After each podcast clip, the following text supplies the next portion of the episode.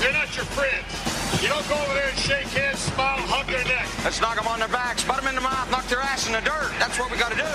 We got to stop that buddy ball. Smash everybody in the mouth. Take the running backs to the stands. Run up in the stands and slap their mama. Live in the entertainment capital of the world, it's the TC Martin Show. It is showtime, baby. Here we go. It's time to get your daily prescription from the doctor, TC Martin. Going to be fielded by Lorenzo Neal at the 25. Yeah, give it Pitches it, back to Wycheck. He throws it across the field to Dyson. He's got something. 30, He's got something. 50. He's got it. 40, He's got it. 20,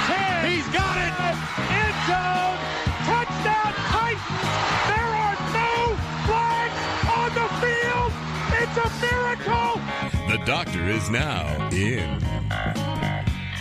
Glad to have you with us. Here we go. Middle of the work week, Wednesday, hump day. My old tag team partner came up with that. Hump day. I think he remembers that. Absolutely. Nick Nice in the house today.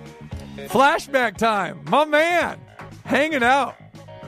Always part of the team. Always. Whether it's the the Golden Pipes, if it's the mass production, or uh, you know, hitting all of the buttons right all of the time, unlike Numchuck, where maybe get, you know, hitting some of the buttons right minimal amount of the time.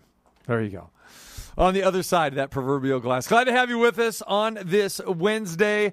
I, I feel like today should be Broadcasters Day. That's what it should be. You know, I mean, Major League Baseball, we have what, you know, we have we have Bat Day, we have this day, that day. This is Broadcasters Day today because our all of our guests are in the broadcast industry today, whether it's play by play or you know, um, you know, sideline reporting or if it's just uh, you know television radio so looking forward to it and of course uh, many of our regulars on tap here today trevor matich is going to join us the 15-time emmy award winner from espn as we start talking college football we'll uh, take a look at last week's games and a look ahead to I guess week number four on the college side coming up here this week uh, with Trevor.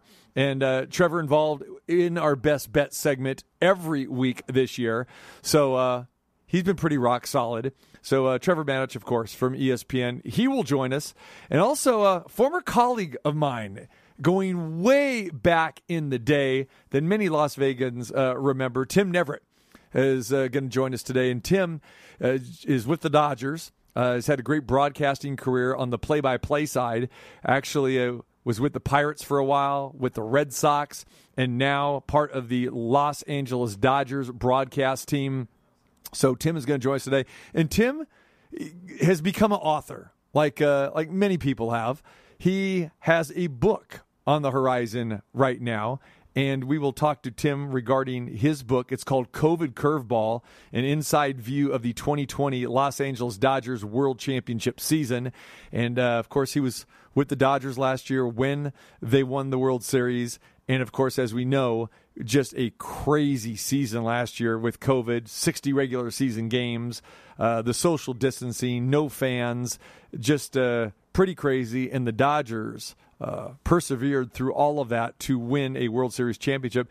And uh, so Tim was was with the Dodgers last year as a broadcaster, and he decided to chronicle uh, the crazy season that we knew last year of 2020 during COVID and called it COVID Curveball. So we'll talk to him about that. And plus, we'll talk to him about the pennant race that's going on in the NL West with the Dodgers and the Giants. How crazy is that? The Dodgers have 97 victories, the second best record in all of Major League Baseball.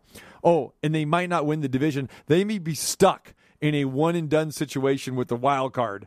Uh, is crazy because the Dodgers are playing some of the best baseball of any team in Major League Baseball right now. So uh, it'll be fun. We'll talk to Tim. And like I said, former colleague of mine, because Tim and I basically came to town at the same time when we worked uh, for the network, uh, the SEN, the Sports Entertainment Network, going back to the early 90s.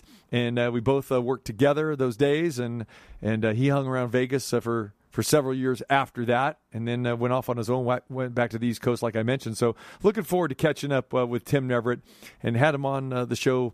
It's been a while, a few years back, actually, when he was with the Red Sox. So, it'll be good to catch up with him. All right, so a lot to do, a lot to cover today as well. Let's uh, first get to some breaking news as we go to Raiders getting ready to take on the Miami Dolphins Sunday at Allegiant Stadium. Remember, a 105 start. So, uh, tailgaters, uh, get your tailgating parties ready early on in the morning.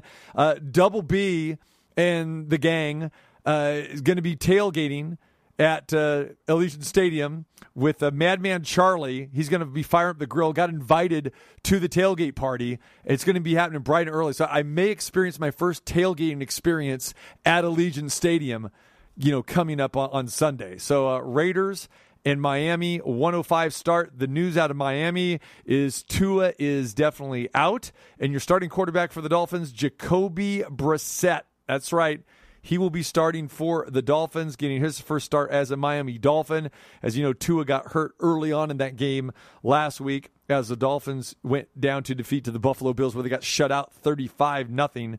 So Jacoby Brissett will get the start. We last saw Brissett with the Colts last year you know, um, last couple seasons actually. So Philip Rivers was there. He was actually backing up uh, Rivers, and before that, he got quite a few starts with the Colts.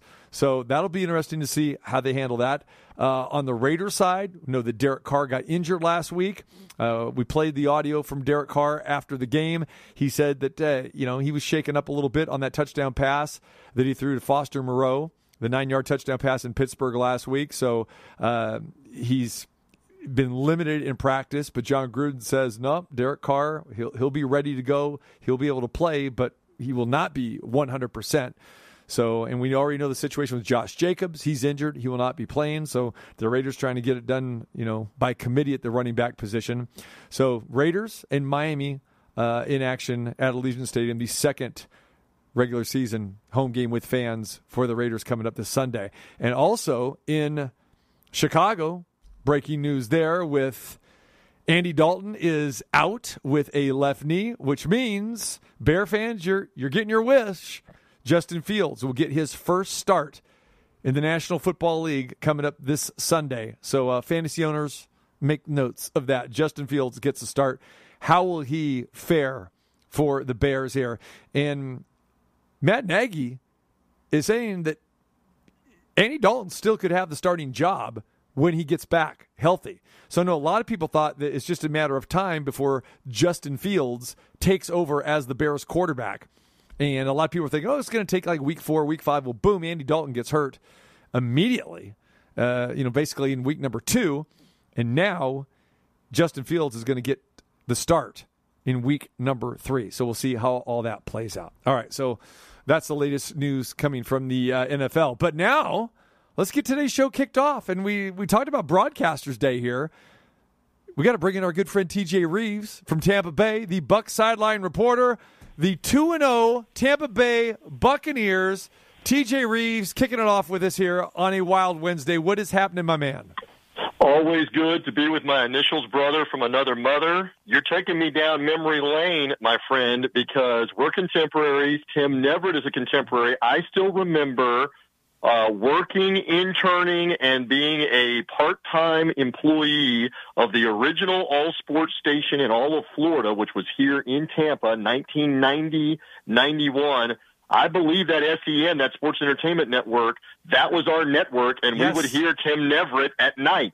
so now you're making me feel really old that that was 30 years ago, but it's always good to be with you. All right, so here here's the yeah. So Tim actually was on a an East Coast uh, station in network, if you remember, doing like trivia back in the overnights, and then he came to Vegas. Yeah, so so that was prior to that, and then in '92 I came from Sacramento. He came uh, from Boston, and actually he was doing mornings. Yours truly uh, was. Do- I did. I did every imaginable shift you can remember. My, my first day on the job was three to six, and then uh, then they they put me with overnights. And you probably heard me because I had plenty of callers from the FLA area back in the day, especially Miami Miami. Uh, those were some great times on the Sports and Entertainment go. Network. There it was, TJ Reeves. And who would have known? I mean, that uh, who, you may even have called me back in those days. Who knows? Never know. You Never know. Again, uh, people have known for a while that we're full of crap, and the more that we tell them how long we've been full of crap, the scarier it gets. So that's all. Wow. That is all good. You can speak for this. yourself on that one, my friend. looking,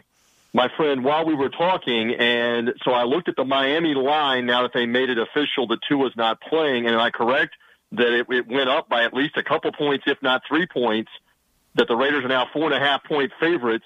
Jacoby Brissett, uh, Tua is worth three points, Vegas believes, for this game, I guess. Something like that. Well, you know that that's. I think this line was made knowing that Tua wasn't going to play because again, remember Tua exited the game in the first quarter on Sunday. So I mean, I think that is a, more of a line of what the Raiders did to Pittsburgh, the way Miami's uh, put up the big Z on the scoreboard as well too. So I don't think it mattered. I mean, Tua wasn't going to be playing. I think we knew that. And if Tua was going to Brian get started, Flores though on this point, don't you? Because Brian Flores was queried like five different ways Monday about how hurt is he, how long he's out. He said over and over again, he's day to day. He's day to day. We're going to evaluate him later this week. I mean, right out of the Belichickian mode of give them nothing, tell them nothing, say nothing about injuries. Now, oh, it's broken ribs. And the the reporting I saw out of Miami is it's at least two games and maybe longer that they're without him. So again, don't don't count on Flores or Belichick to ever give you a straight answer on anything. Yeah. uh, including the dinner menu. And this is probably a fair line, and maybe the line's a little bit short if you like the Raiders here. I mean, maybe this line should be around five and a half or six, Uh, considering uh, the way the Raiders really took care of business in Pittsburgh and what we saw last out of Miami. And again, Jacoby Brissett is a decent backup quarterback, but but that's it. He hasn't been on the field at all this year. And this in this Dolphins situation offensively is terrible, as we know. The running back position is putrid. Uh, defensively, they couldn't stop Josh Allen or anybody at all on their home field last week. I mean, when you put up a big Z, when you put up a big goose egg on your home field, I don't care who you're playing here, especially coming off the performance that Buffalo had. And we knew that Buffalo was going to be better in week number two, hence part of our best bets last week. But to score zero on your home field, inexcusable. And I don't care who your quarterback is, you've got to score on your home field. And they didn't do it. Now they're going to come I agree. back here to the scene of the crime last year. Well, the scene of the crime for the Raiders, because if we remember, being at that game last year where Tua was atrocious against the Raiders here, and Fitzmagic had to come in and, and win the game for him. And Fitzma- Fitzpatrick was fantastic. And you know, so obviously it's a little payback, you know, for the Raiders here. But if you line up these two teams right now, whether it's on paper or on the field, I mean, the Raiders look to be a better football team than the Miami Dolphins. So I think four, four and a half, warranted. I'm with you on that. And again, Miami, I, I got you. You love it when I relate these things. I got over the top Dolphin fan uh, in-laws who were telling me after week one when they won at New England, they're back. They're gonna they're gonna win the the division. All this other stuff. So then I'm around them for dinner on Monday night. I'm like, hey, how things going? After 35 nothing, Tua's hurt. We're already ready to junk the season, and we're looking at a top 10 draft pick again. What a difference a week makes in the NFL, does it not, Doctor? I mean, everybody's riding high when you win a game, and uh, to start the season, and all the optimism, and then usually by week three or by week four, it's unraveled for a lot of these teams. So it's a week to week league for a lot of this. But the Raiders have a really good chance, obviously, to be three and oh. zero. Yeah, no doubt. There's no question. And when you looked at the schedule immediately, you're thinking, okay, the Raiders could be one and two at this point after three weeks, because a lot of people thought they would lose to Baltimore and, and lose to Pittsburgh. And I gave them a, a real live shot, you know, in the opener, and we talked about that before too. But uh, yeah, I thought they would go to Pittsburgh and they would lose, especially considering all the injuries that the Raiders had, you know, last week. So yeah, I, I think a lot of people figured the Raiders would probably be one and one at this point in time. So two and zero is a bonus, and now you're getting the Dolphins. At, you know, at this in a revenge spot, and now they're injured, like we're talking about. So yeah, the Raiders very easily could be three and zero, and we know what the percentage does. It increases. You know, when your team is three and zero after three weeks, making the playoffs. I mean, I believe the number is what sixty eight percent. If uh, you know teams that are two and zero, they make the playoffs sixty eight percent of the time. Now you increase that to three and zero, and I understand that we're adding a week of the season here, where there's a seventeen game schedule. So yeah, Raiders are, are putting themselves in a, in, in a nice position earlier on. You got to get those W's as as often as you can because as we know, last year Raiders two and zero. last year. Raiders six and two on the road. Six and two on the road. Think about that. They didn't make the playoffs because they were horrendous at home at Allegiant Stadium last year. So that's mind-boggling. The team could start off two and zero oh and then be six and two on the road, you're thinking about okay, this team probably has a, a, first round bye. They probably win their division. Well, of course not not with Kansas City, even though they beat Kansas City last year. So yeah, it's it's a fickle league. It's crazy, and there's a lot of craziness going on uh, throughout the league. And a game that I'm you bring up and you bring up another variable there of the Raiders didn't have fans at home to go bonkers in the black hole and you've already seen now these first couple of weeks in the NFL, major college football, that the home field, the home crowd does have an effect in certain situations uh, when it gets ultra, ultra loud. I mean, you watch that Penn State Auburn game to skip back over to college for a half second. You can't tell me that Auburn wasn't greatly affected by the 100,000 in the whiteout. They couldn't hear. They were screwing stuff up. Penn State got emboldened, got got uh, motivated heavily by the home crowd. Heck, watch the Monday night game as everybody did at Lambeau, and the Lions were fine. And then in the second half, they made a couple of mistakes. The crowd is all over them. Jared Goff can't hear. That's just something we didn't have a year ago because of all the COVID guidelines and no fans in the stands. You didn't have to worry about that as a visiting player. I mean, that's that's why the Buccaneers rolled in there last year was last year and didn't have to worry about fans. And Tom Brady dissected the Raiders during the stretch that you're talking about in the middle of the season.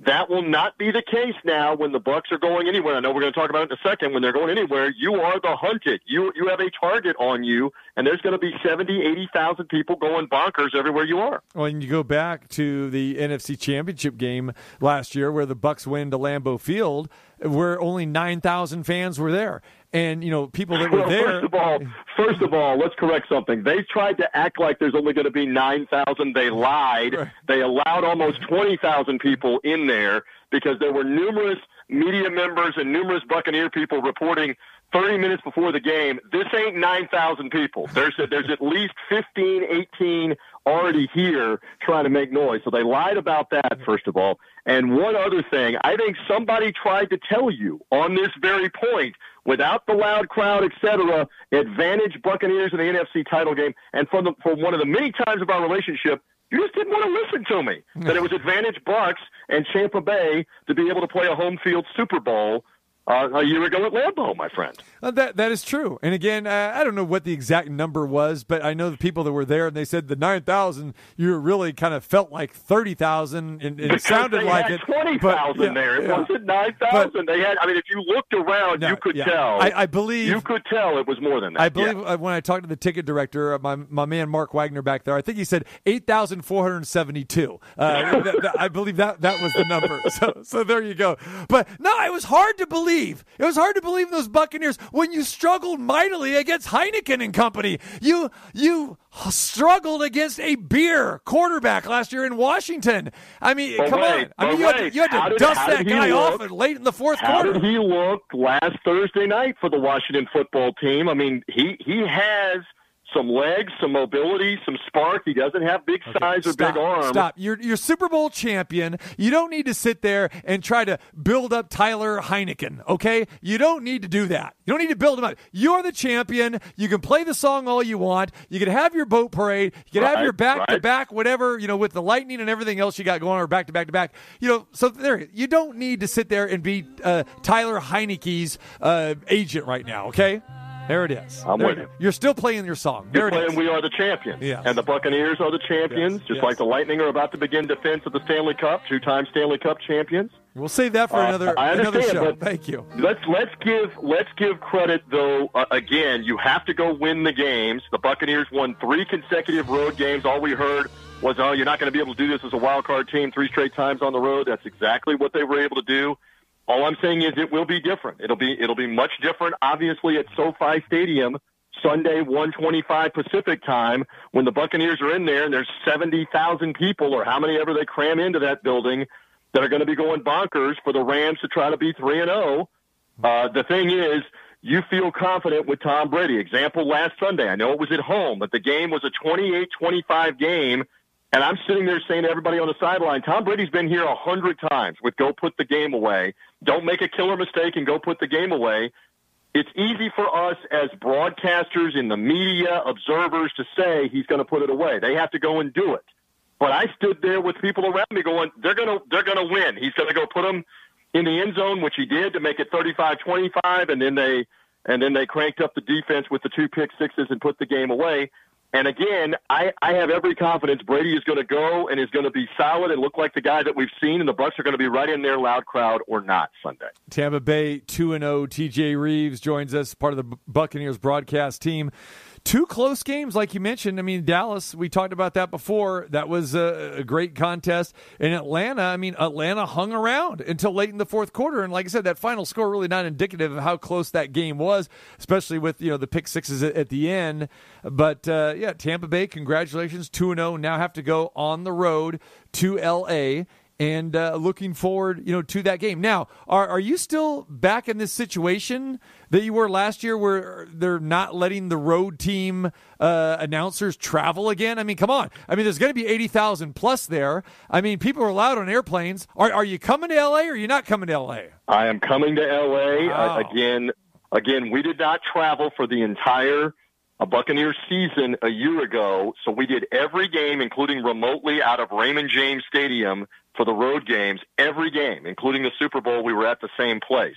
Which now there is a 17 game schedule. And remember, we played the wild card game like we were talking about for 20, 20 total games with four playoff games and the Super Bowl in the same stadium. So theoretically, you could have somebody do it 21 times in the future. Hopefully, we never, ever, ever have to go through no fans, no travel, COVID 19 again. But that's pretty amazing that we did all 20 games out of the same stadium. But yes, we are back traveling. We will be there at SoFi Stadium. I am on a flight Saturday. We're not going with the team. The NFL guidelines are there's not enough space on the planes because of uh, social distancing on the airplanes and the NFL Players Association. The broadcasters and most of the team personnel are not on the plane with the players, the coaches, the training staff the video guys, the equipment guys, all the people that you have to bring.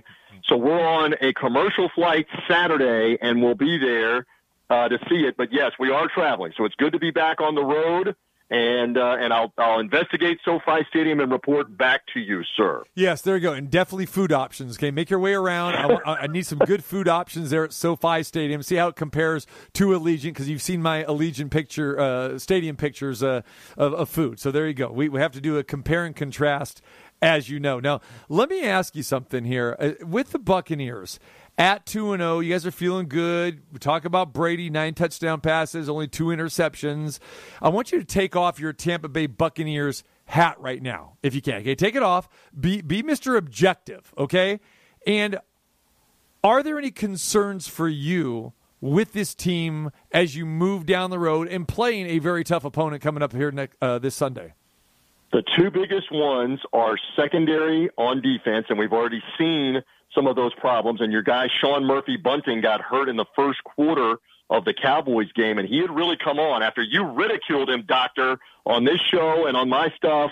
You're ridiculing Murphy Bunting, but he really played well. He played well in the New Orleans divisional win and in the Green Bay NFC title win and even in the Super Bowl uh, against the Kansas City Chiefs. But he got hurt in the first quarter. He's out with an elbow injury and probably out for at least a month, if not longer. So they've had to shuffle some defensive backs. It's a young secondary, so that's a concern. And the other thing is just that point health. Does everybody stay healthy? Obviously, if TB12 does not remain upright and, and firing every which direction, that's a big problem for the Buccaneers. It is a big reason why they have the confidence, they have the offense that they have. But if you have other injuries that crop up, like you were talking about with the Raiders, whether it's an offensive line injury, maybe you lose somebody like Mike Evans.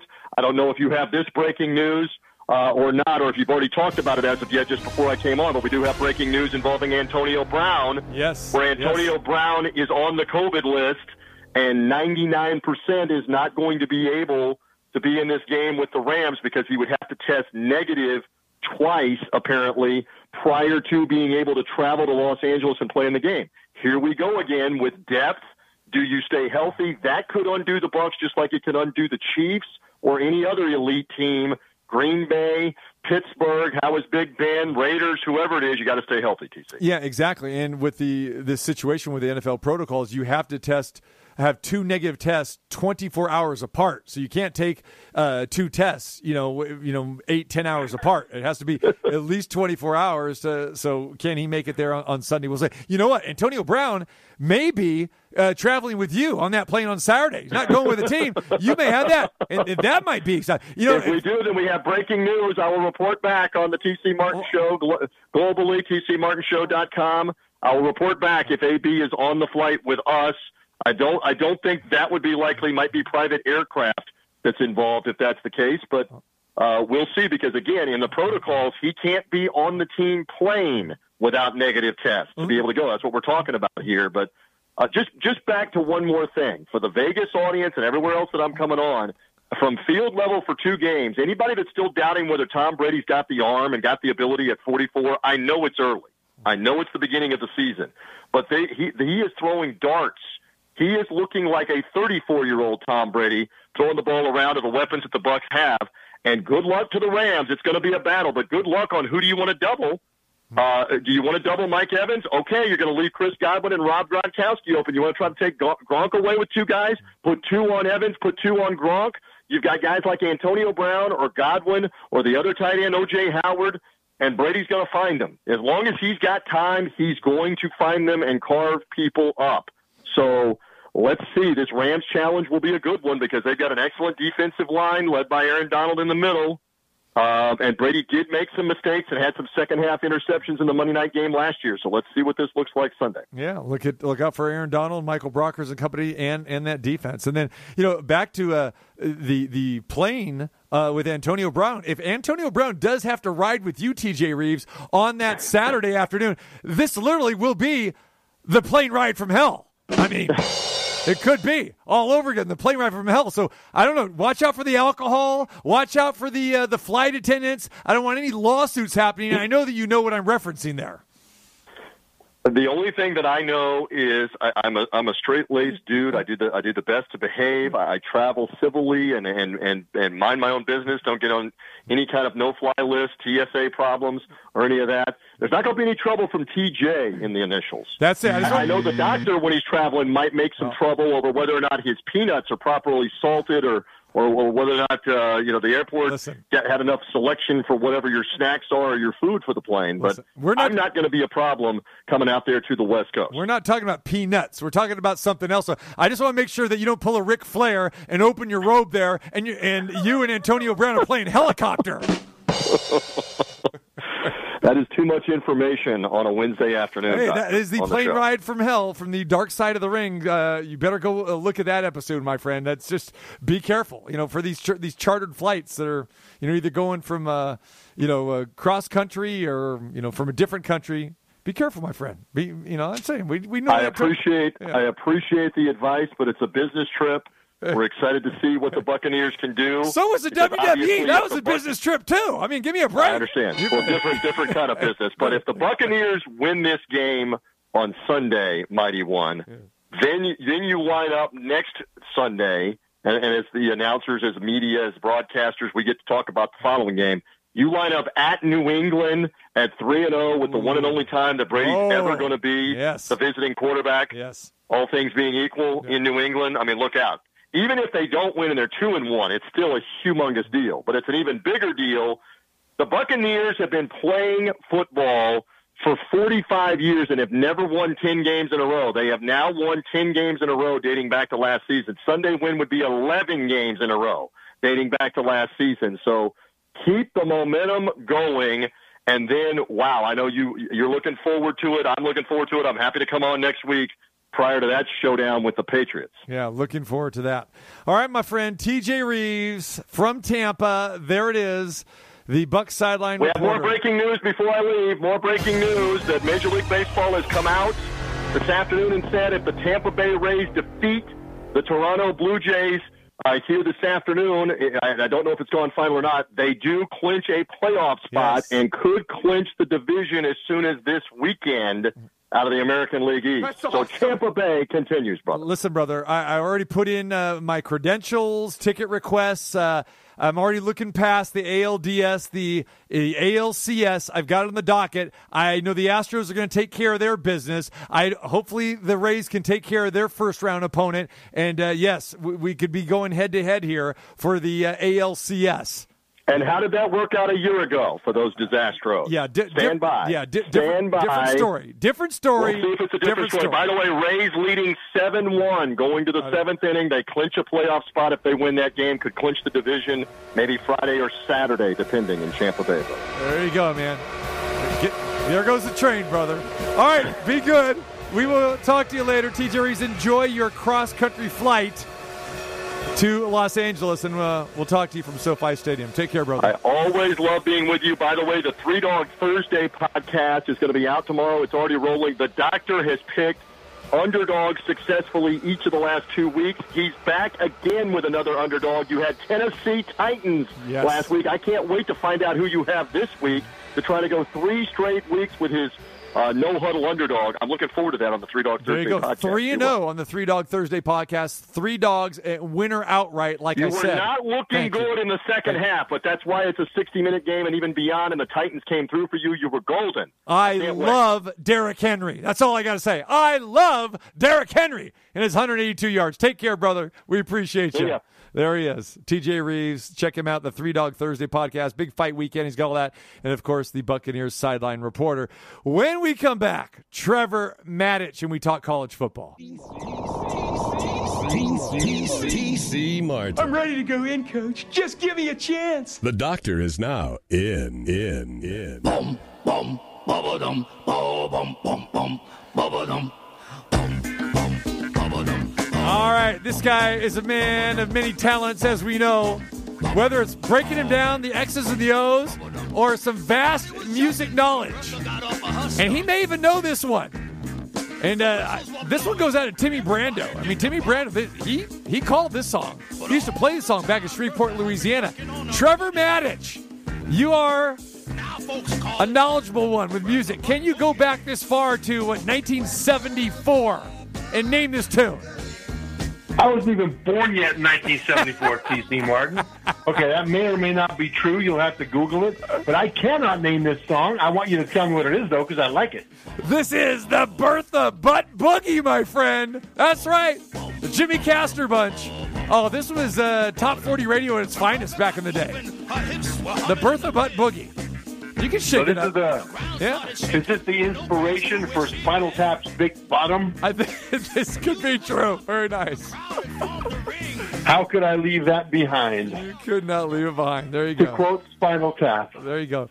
All right. How were those dances at uh, Rio Americano in, in, in the gymnasium? Did you attend those, or are you one of these little shy guys that uh, you were back up against the wall, or didn't even go to the dances? And, and if you did go, I want to know what was what was one of those songs that got you on the dance floor to you know to to ask one of those cheerleaders to start uh, you know boogieing down with you.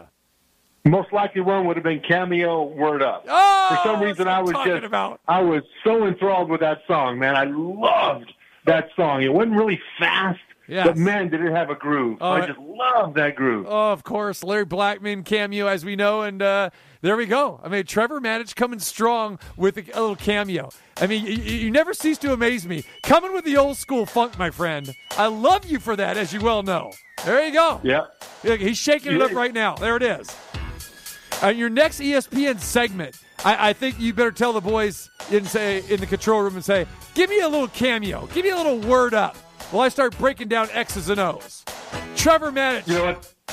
That's the, that's actually perfect lead-in music for a breakdown, isn't it? Absolutely, it is. Yeah. Because you know what? And then they finish by saying, "And that's the word."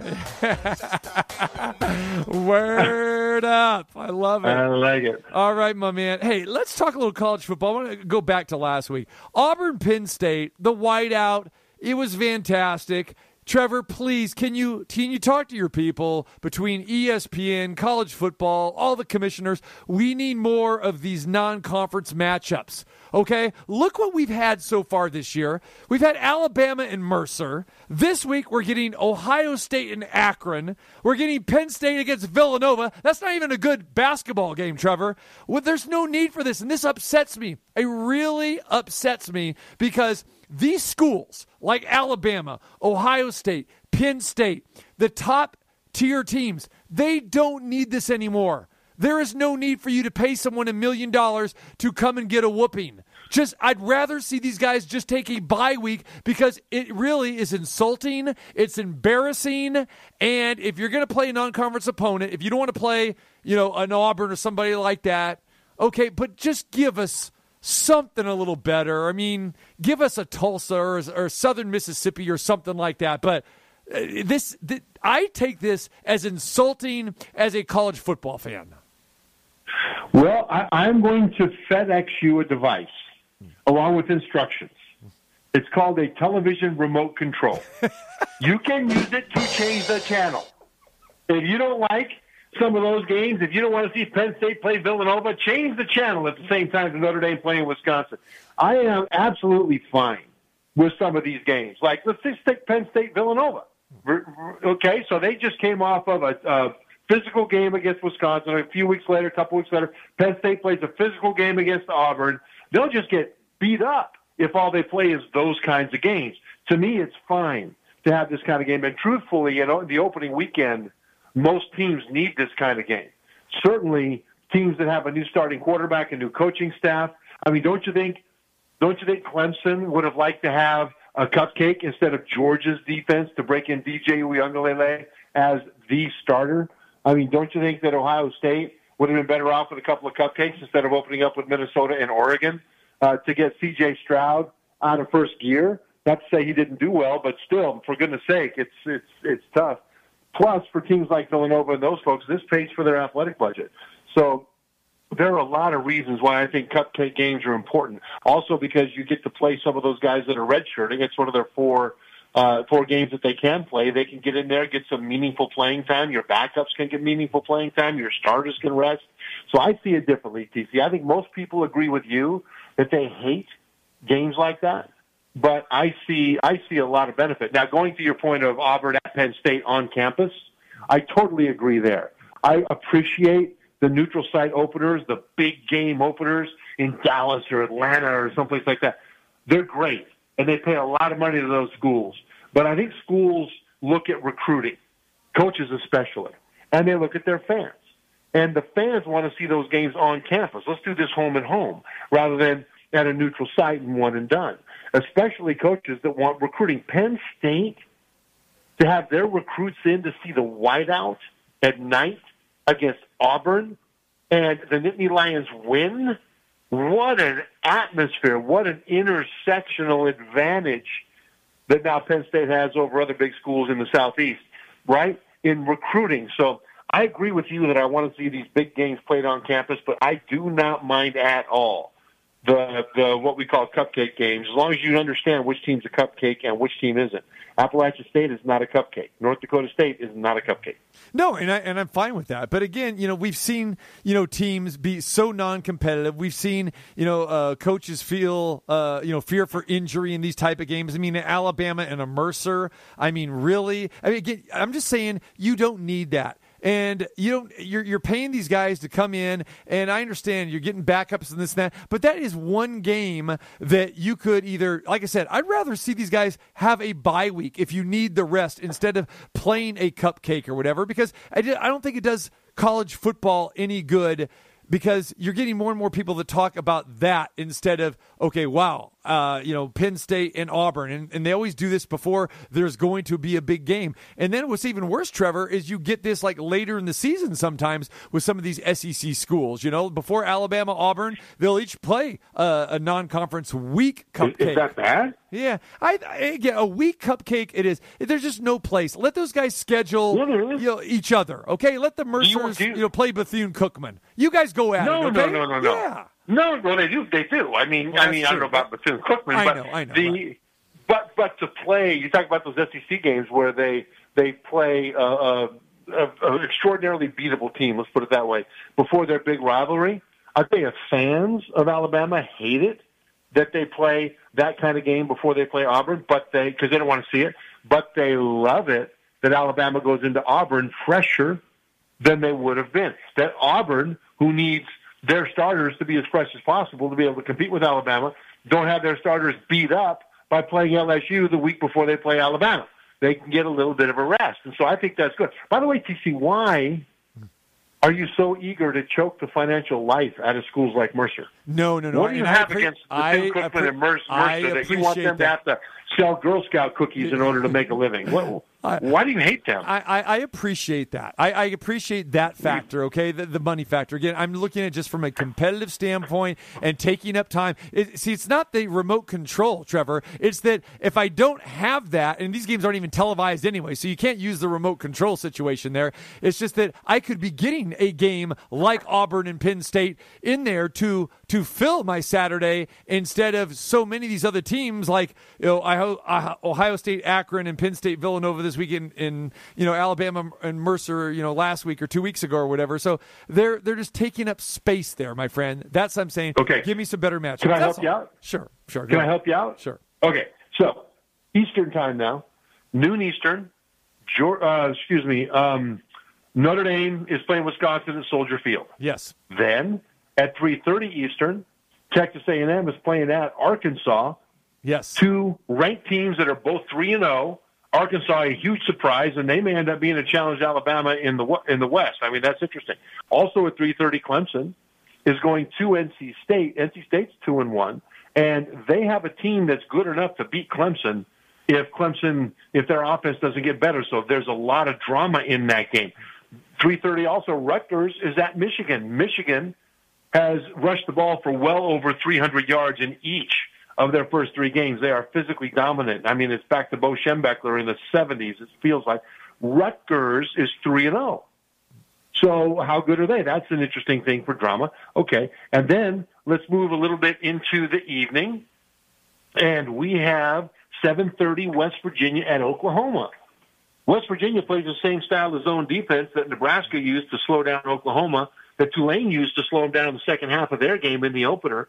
And they've got a really good offense against an Oklahoma defense that's been up and down. I mean, there's a lot of drama in West Virginia at Oklahoma as well. So there you go. From noon to 7.30, you got some. And by the way, BYU plays then uh, 10. So right. good. And believe me, I have all those uh, games marked, so there, I'm looking forward to that, my friend.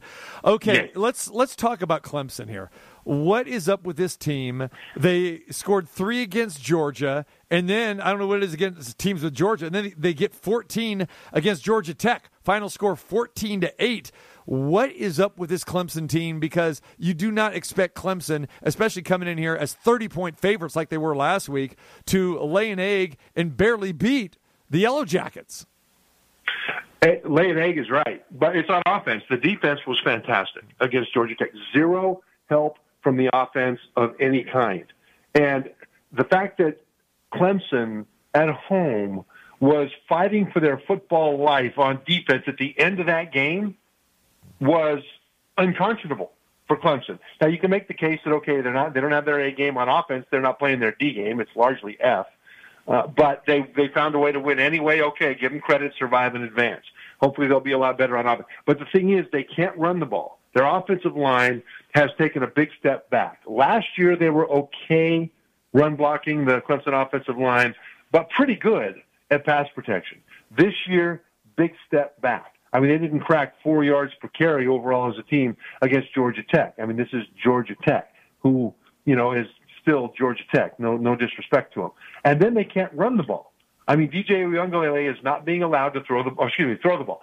Uh, DJU is not being allowed to throw the ball down the field. And when he tries, he's not very successful at it. They thought that receiver Justin Ross, coming back from a, you know, from neck injury, you know, kind of issue he had with his neck, missed all last year. They thought that he would come back and really improve the downfield passing game, but he hasn't done it. They did not have a, a pass play over 18 yards against Georgia Tech.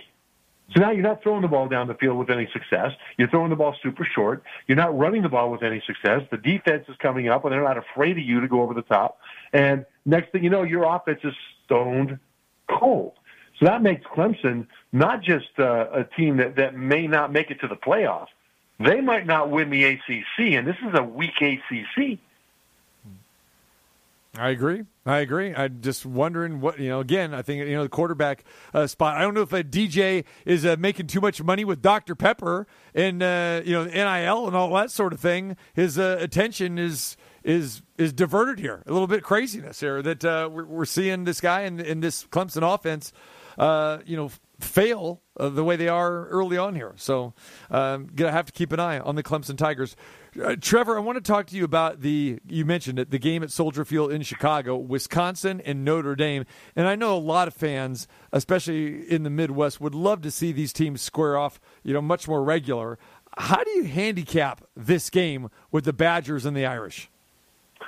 This is going to be about Notre Dame not hurting themselves. I've got a breakdown coming up on Sports Center this week mm-hmm. about about Notre Dame making things a whole lot harder than they have to be. And it really is kind of a minor miracle that they're undefeated, even against the schedule that they played, with how many times they put themselves behind the curve by executing poorly or by not checking out of a bad play or checking into a bad play. I mean, it's just amazing how they limit their opportunities to actually do things right. But when they have those opportunities, they do it super well. The problem with Notre Dame beyond that, just structurally, is that their offensive line's had a bunch of injuries. I mean, last week they started their third consecutive different left tackle. You know, and this is because of injury and play and stuff like that. And so, you know, so they've got issues on the offensive line against the front seven of Wisconsin. That's one of the better groups in the country, one of the best groups of linebackers are always one of the most destructive and disruptive groups of linebackers. And so they will put a lot of pressure on this offensive line, but it shouldn't matter all that much because with talent that they have at running back, tight end, and wide receiver, all you have to do is put those guys in a position to succeed, and they will. But Notre Dame doesn't do that enough. And that's one of the reasons that they barely got by a bad Florida State team, uh, a Toledo team that's no world beater, and then Purdue, took him to the wire as well. So this will be interesting. Notre Dame, if they don't fix those problems with, with hurting themselves with poor execution unnecessarily, they'll get blasted out of the playoff by Wisconsin. You know, we see Jack Coan leave Wisconsin, goes to Notre Dame, makes way for Mertz there, and neither guy really has been impressive. How do you handicap the quarterback situation there? Mertz lit it up as a true freshman last year, didn't he? Early. And then COVID hit and he missed time, other guys missed time, and, and all of a sudden that offense just didn't go anywhere. Mertz has not started well this year. I mean, that Penn State game, he just, I mean, he freaked out. He just freaked out. I mean, in the red zone, there were more unforced errors. One of the problems was he fumbled the ball. He handed off to the running back. Instead of putting the ball in the running back's belly, he reached it across the running back's chest and put it on the opposite deltoid, high pec inside deltoid, and the ball came out. It was fumbled. You know, another one he um, you know dropped a snap. I think. I mean, he just he just freaked out in the red zone and made unforced errors that really hurt Wisconsin. Now, this defense will be the best that he has faced since that Penn State opener. And so it's a matter of whether he can settle down and play to his ability because this year his problem has been mental. It has not been physical. Trevor, one more thing on the college side here. We saw Alabama really, uh, we thought they were in comfortable uh, control against Florida last week and final score 31 29. I mean, Florida's a two point conversion away from tying this thing up and going to overtime and potentially winning here. Any concern if you're a Tide fan? Oh, yeah. Uh, uh, I have Alabama at number four this week. Wow. Wow, that's yeah. That's strange. Yeah. Now, on the one hand, you have to give Alabama credit for going into a ranked team on the road. You know, the, the swamp has been, you know, desperate for this kind of a game at home where they could put a full stadium full of fans, and they did, and man, the fans were great. And Alabama had some injuries, especially at linebacker. You know, Christian Allen was out. Will Anderson, one of the best linebackers in the country, was gimpy. He was dinged up. You know, so they, they, they're not at their full self. At the same time, my concern for Alabama is two things. One of them is on defense. They got pushed around, and I mean pushed around by Florida's running game. You know, it's one thing for Florida to average four yards a carry. They were 5.7 yards per carry. They were well over 200 yards on the ground, and Alabama couldn't stop them at key moments. Uh, and even on the final two point conversion, that Florida at the end of the game was down two, two point conversion. They ran right up the middle. I thought it was a good call. Bama hadn't stopped them up the middle all game long. They had the tight defense on their heels, but there was miscommunication. Emory Jones, the Florida quarterback, put the ball in the belly of the running back. The running back clamped down on it. The quarterback tried to pull it back out, and now they're dragging each other. And that's the reason they didn't convert and tie the game and send it to overtime. But it doesn't change the fact that Alabama's defense got pushed around by Florida. Then you've got the Alabama running game. In two games against FBS opponents, Miami and Florida, they failed to crack four yards per carry. Alabama did not crack four yards per carry against Miami or against Florida. They were like 3.3 against Florida. And I worry about that because they're hanging their hat on the arm of a freshman quarterback. And Bryce Young has come through for them. But that's not where Alabama wants to be. Now, Alabama still, give them credit for going on the road, winning with injuries, all that stuff, ranked team, tough environment. I get it, right? But they need to show that they can run the ball better against decent defenses.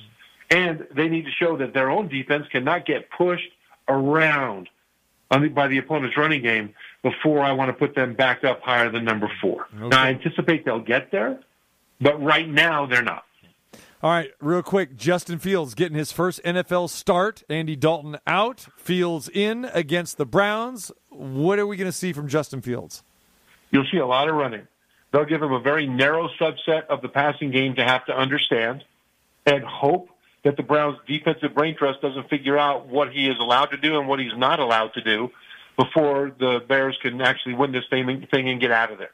Justin Fields right now isn't ready to really run the full offense, but that's not just him. That that's really a lot of rookie quarterbacks, and I think they'll use a lot of his legs. He's got the the power in his hips and legs like a strong running back. His ability to burst and go from zero to full speed as fast as any running back I've ever seen, and he's got the thickness in his hips and legs to be able to run through tackles. So I think you'll see an awful lot of that because once the Browns defense figures out how they are limiting the reads that he has to make, they'll complicate those reads and force him into a different part of the passing playbook. And that is the danger for the Bears if they get to that point too soon. All right. He is Trevor Matich. You can catch him on ESPN, of course, the breakdown uh, on Sports Center. And, of course, his Saturdays are all all on the radio for like about 22 hours straight, right? Uh, with all the Just with everything. 20, 26 usually. We cram 26 into a 24 hour day. And I know you love it, my friend, on ESPN Radio. All right, my friend, this is BYU Cougars. Rise and shout, brother! 7:15 p.m. against South Florida. I think they're like a 20 point favorite, 22 point favorite. Uh, ESPN two. I know you'll be watching that as well. So there you go. Absolutely. And Thank don't forget. All right, and Trevor Matich, part of our best bets. Uh, Friday, we look forward to uh, to seeing uh, who you come up with, my friend. I got some good ones. I bet you do. All right, brother. Take care. Appreciate you. Thank you. There he is, the uh, 12 year NFL veteran. Played every position on the O line. 15 time Emmy Award winner. Does a fantastic job, of course, with ESPN. All right, we come back next hour. We've got a little bit more, a little football to talk about, but we're going to hit the baseball side as well too. Tim Neverett is going to join us. We talk Dodgers, we talk NL West, and a whole lot more coming your way. It is the TC Martin Show on this wild Willie Wednesday.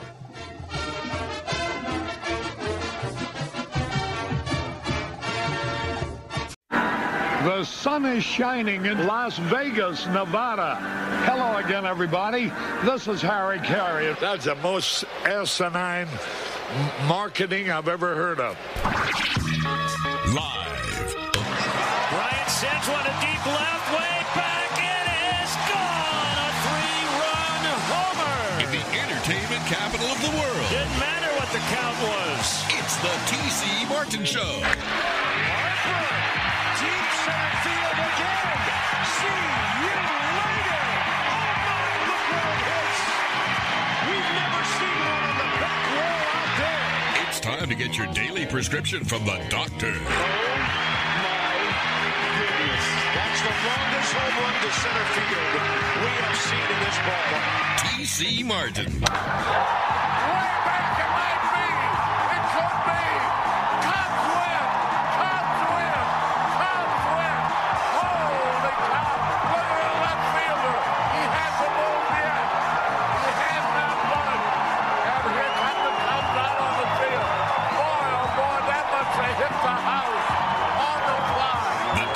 Is now in. Hour number two. Glad to have you with us here on this wild Wednesday. want to thank Trevor Matich for joining us, ESPN, breaking it down college football style.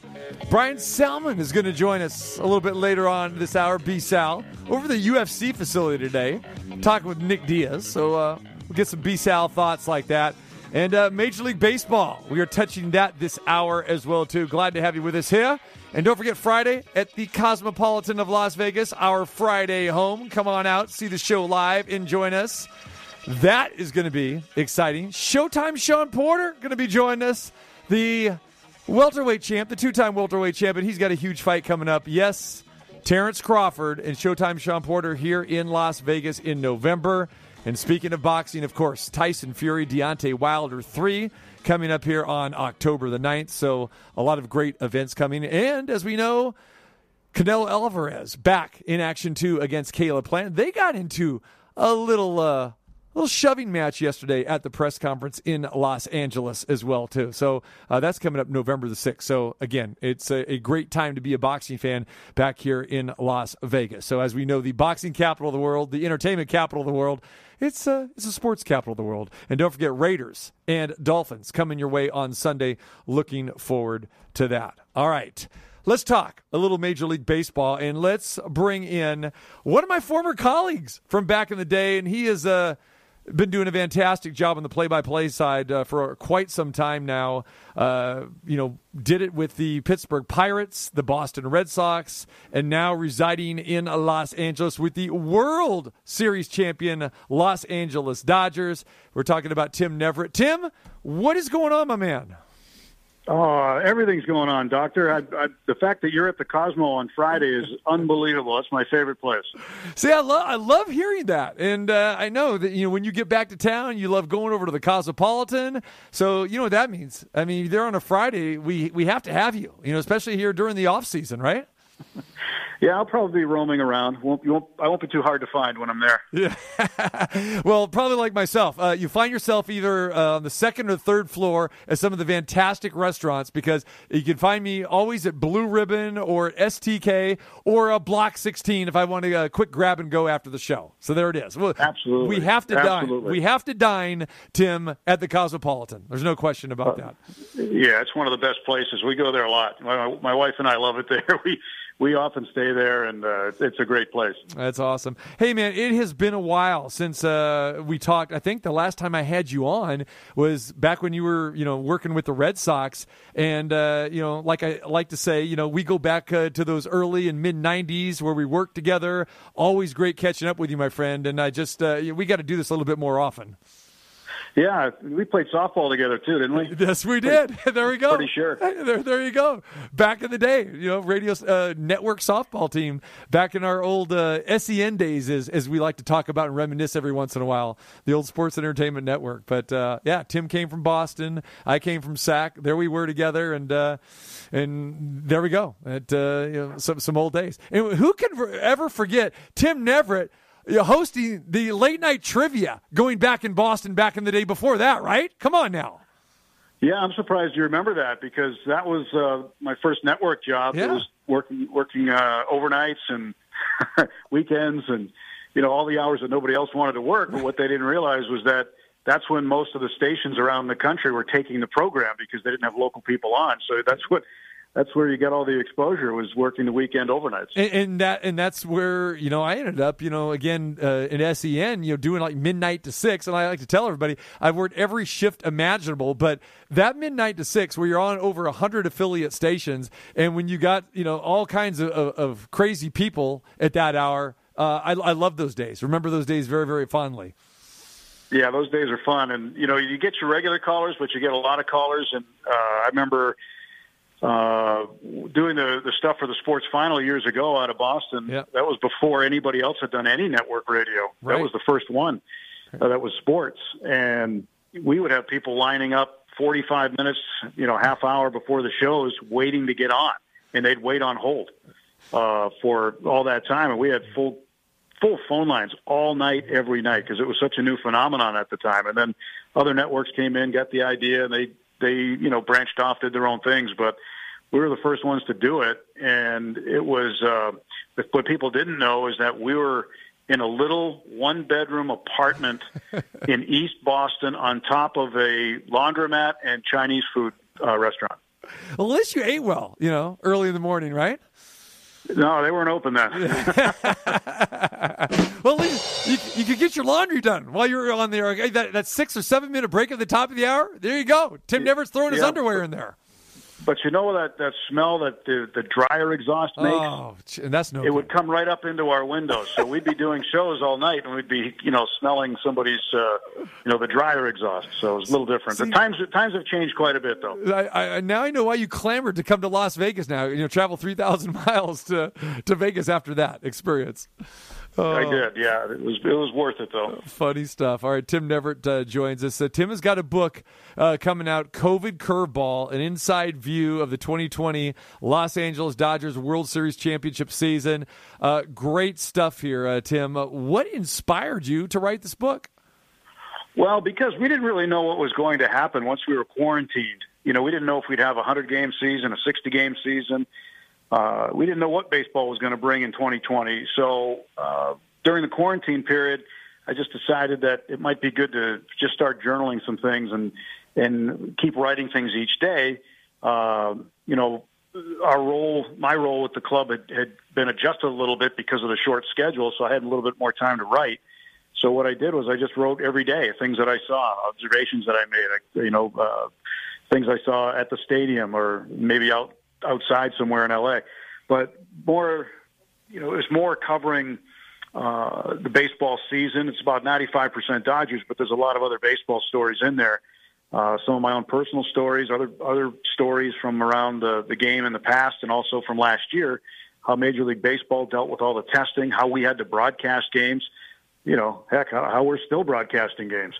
Uh, you know, tonight I'll do the uh, Dodgers and Colorado Rockies. They're in Denver. I'm still in at Dodger Stadium. I'm I'm there right now.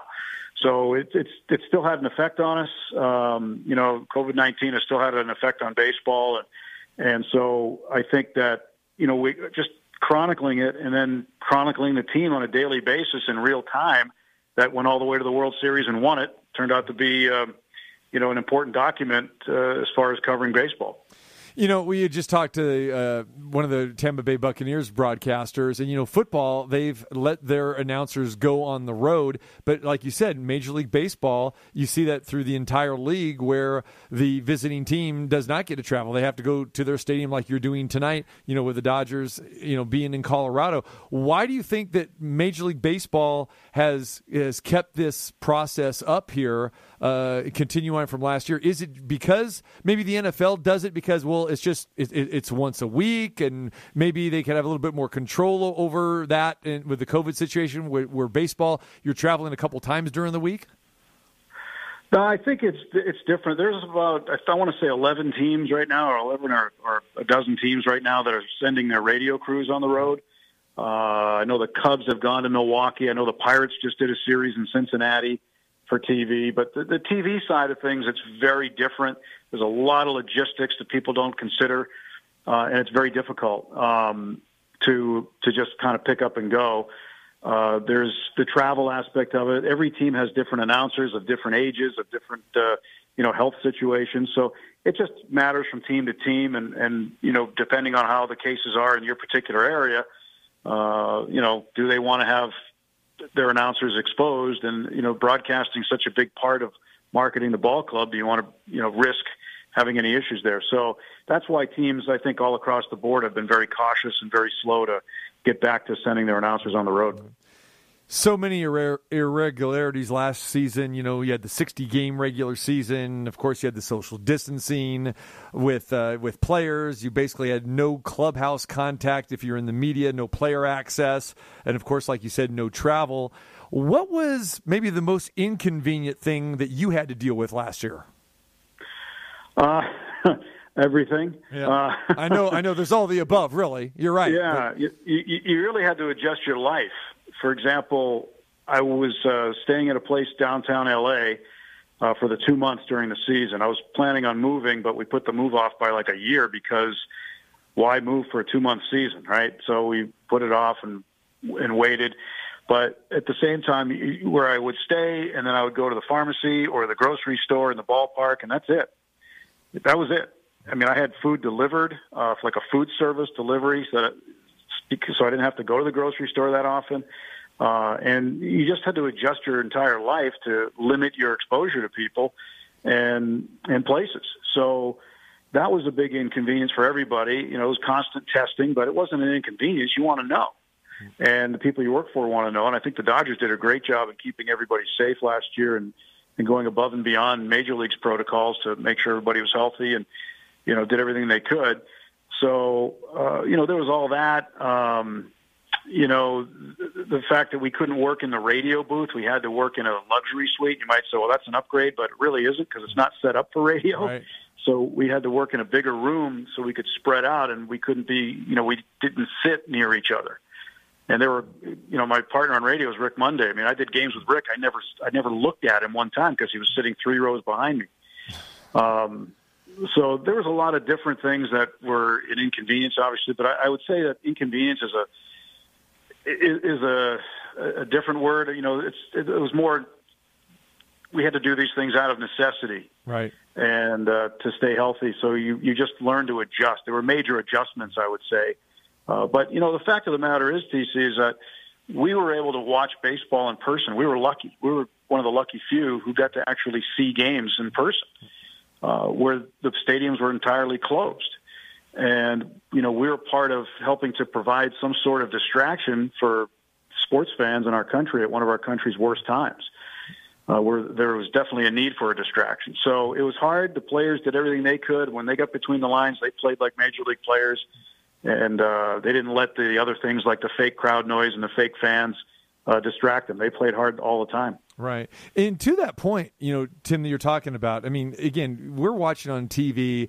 We don't, you know, get that sense. And, you know, when I went to the Raider games last year and covered that at Allegiant Stadium, I thought it was very, very strange. I mean, an empty stadium where you could actually hear everything that happened on the sidelines, and we're up in the press box, you know, you know, you know, four stories high, and I thought that was really strange. For you, what was maybe one of the strangest things, or a couple strange things that you were involved with, or you actually witnessed at the park during this season?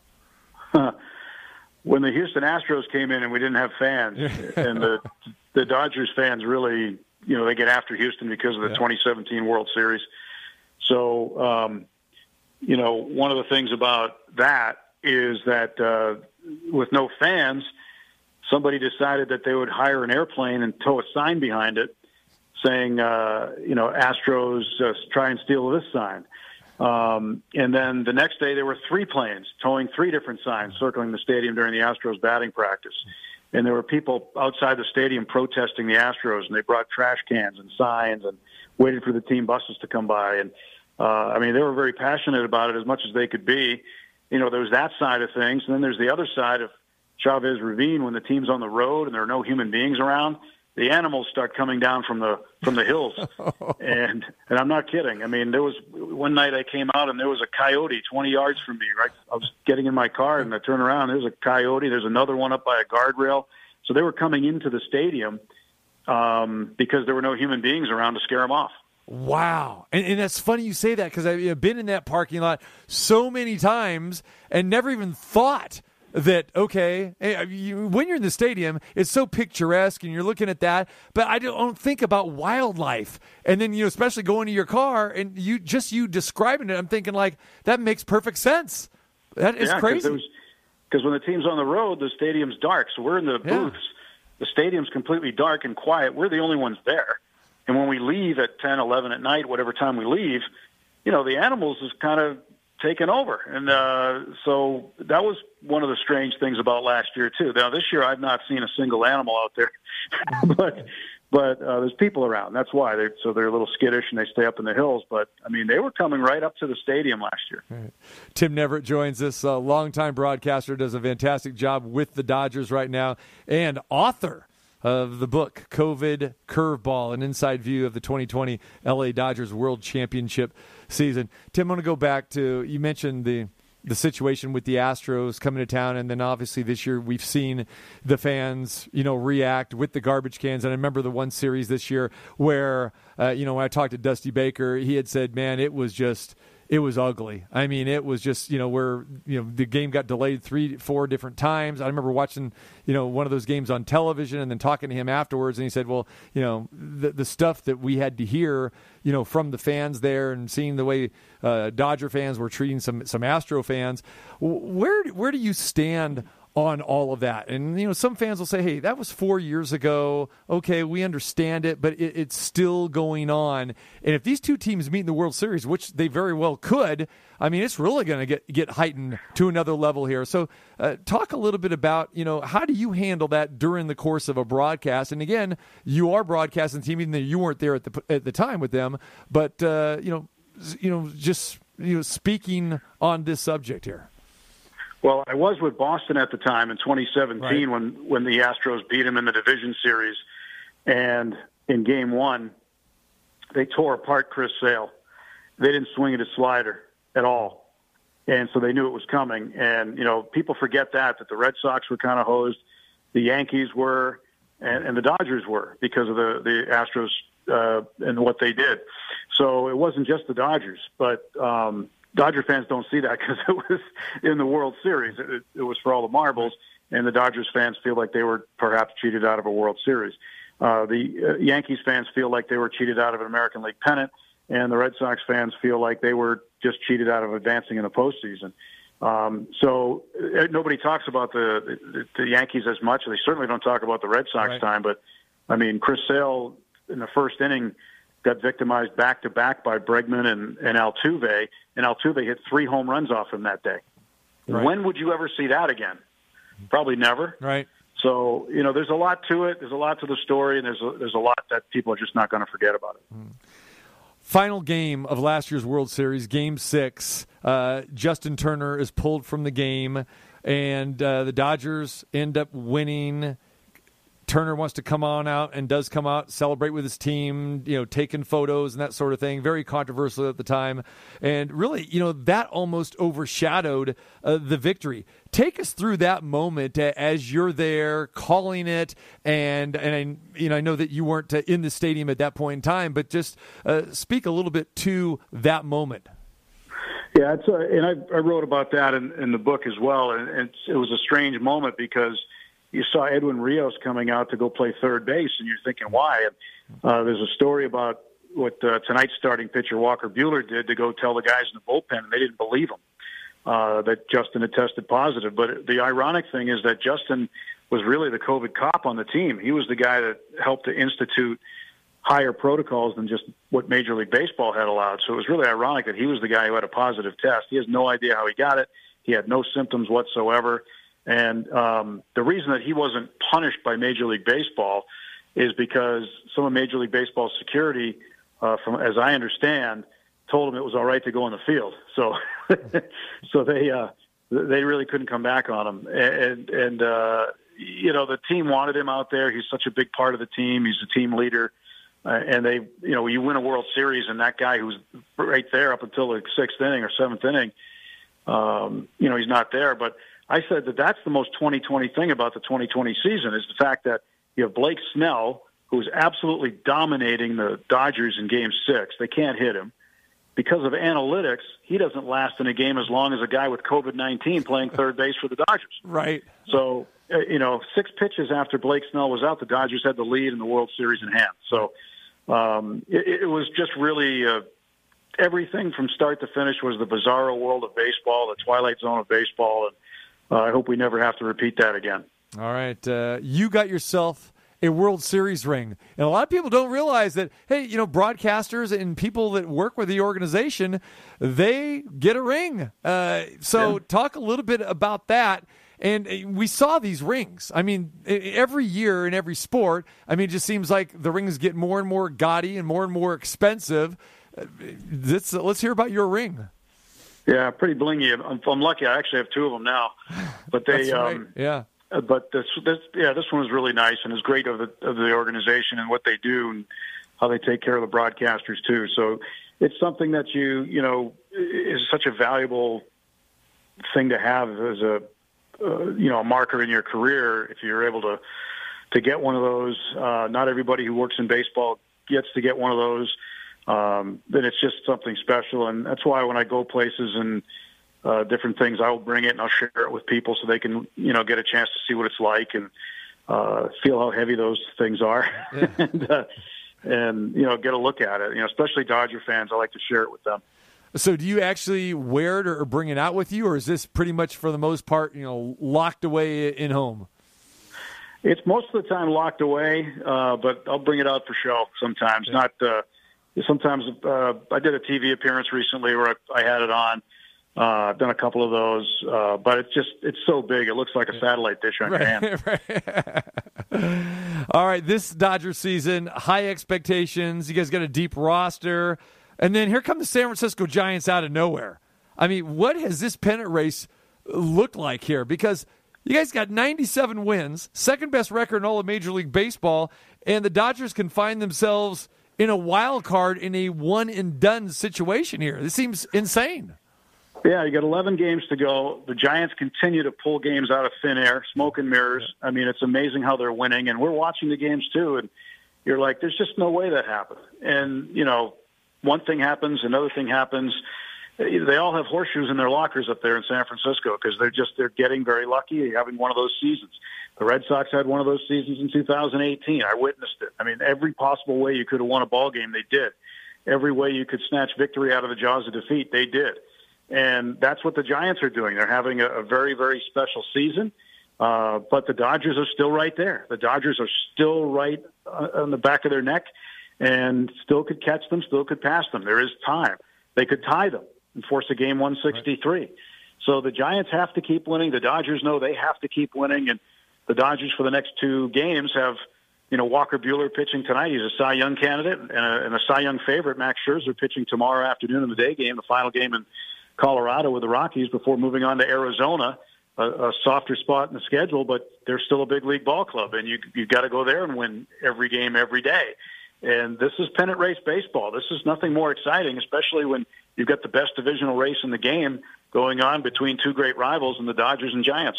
You know, we see so many managers that are so concerned, you know, with you know the postseason and making sure they're healthy, making sure that pitching rotation is good, and, and guys aren't you know eating up a lot of innings and that sort of thing. But for the Dodgers, for such a long period of time, Tim, this team is like you said, been in playoff mode. And and what is Dave Roberts' you know attitude towards this and, and the team? Do they feel and have they felt this way? Like, hey, every one of these games is must-win situation because they don't want to be a team that has over hundred wins and and to be in a one and done situation. So I'm just real curious about the message in that clubhouse and and the psyche, but with Roberts, the coaching staff, and the players.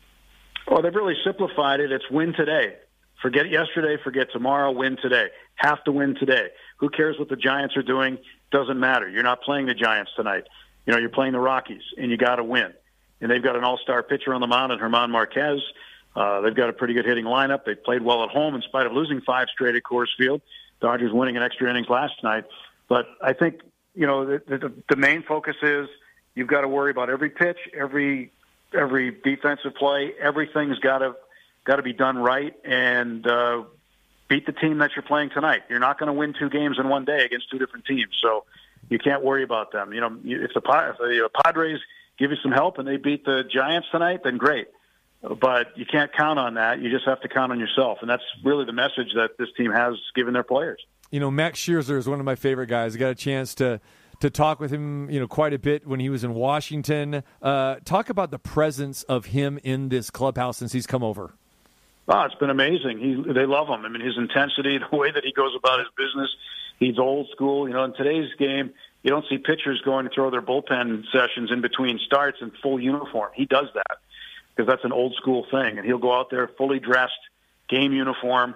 Most guys are wearing shorts, t-shirt. he goes out there in his full gamer, and uh, you know he, he's just so he's been so good. And I, I've seen him a number of times. In fact, I called a near perfect game of his uh, back in 2015. A game he eight and two thirds perfect, and then he he uh, hit a pinch hitter in the elbow, and then get the next guy out to get the no hitter.